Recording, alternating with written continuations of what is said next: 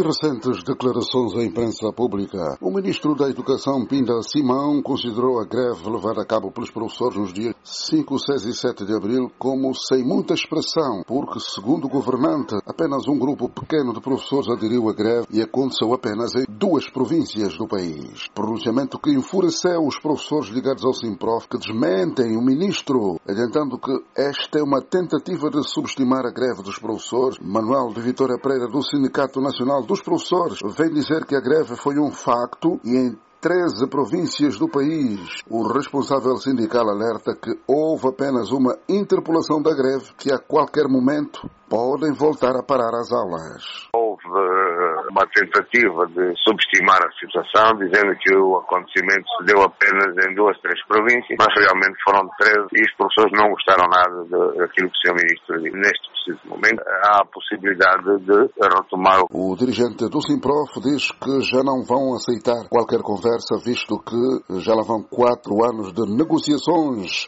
sobre os mesmos pontos. Porque conversa fiada já quatro anos, pelo menos, que nós andamos à volta do mesmo caderno. Não é isso que nós queremos que sejam tomadas medidas práticas e, claro, que nos venham ser anunciadas e avaliadas por nós no sentido de ter a melhor saída para todos. Manuel de Vitória Pereira do Simprof, que nos dias 5, 6 e 7 paralisaram as suas atividades para exigir respostas ao seu caderno reivindicativo. A partir de Luanda para a Voz da América, Manuel José.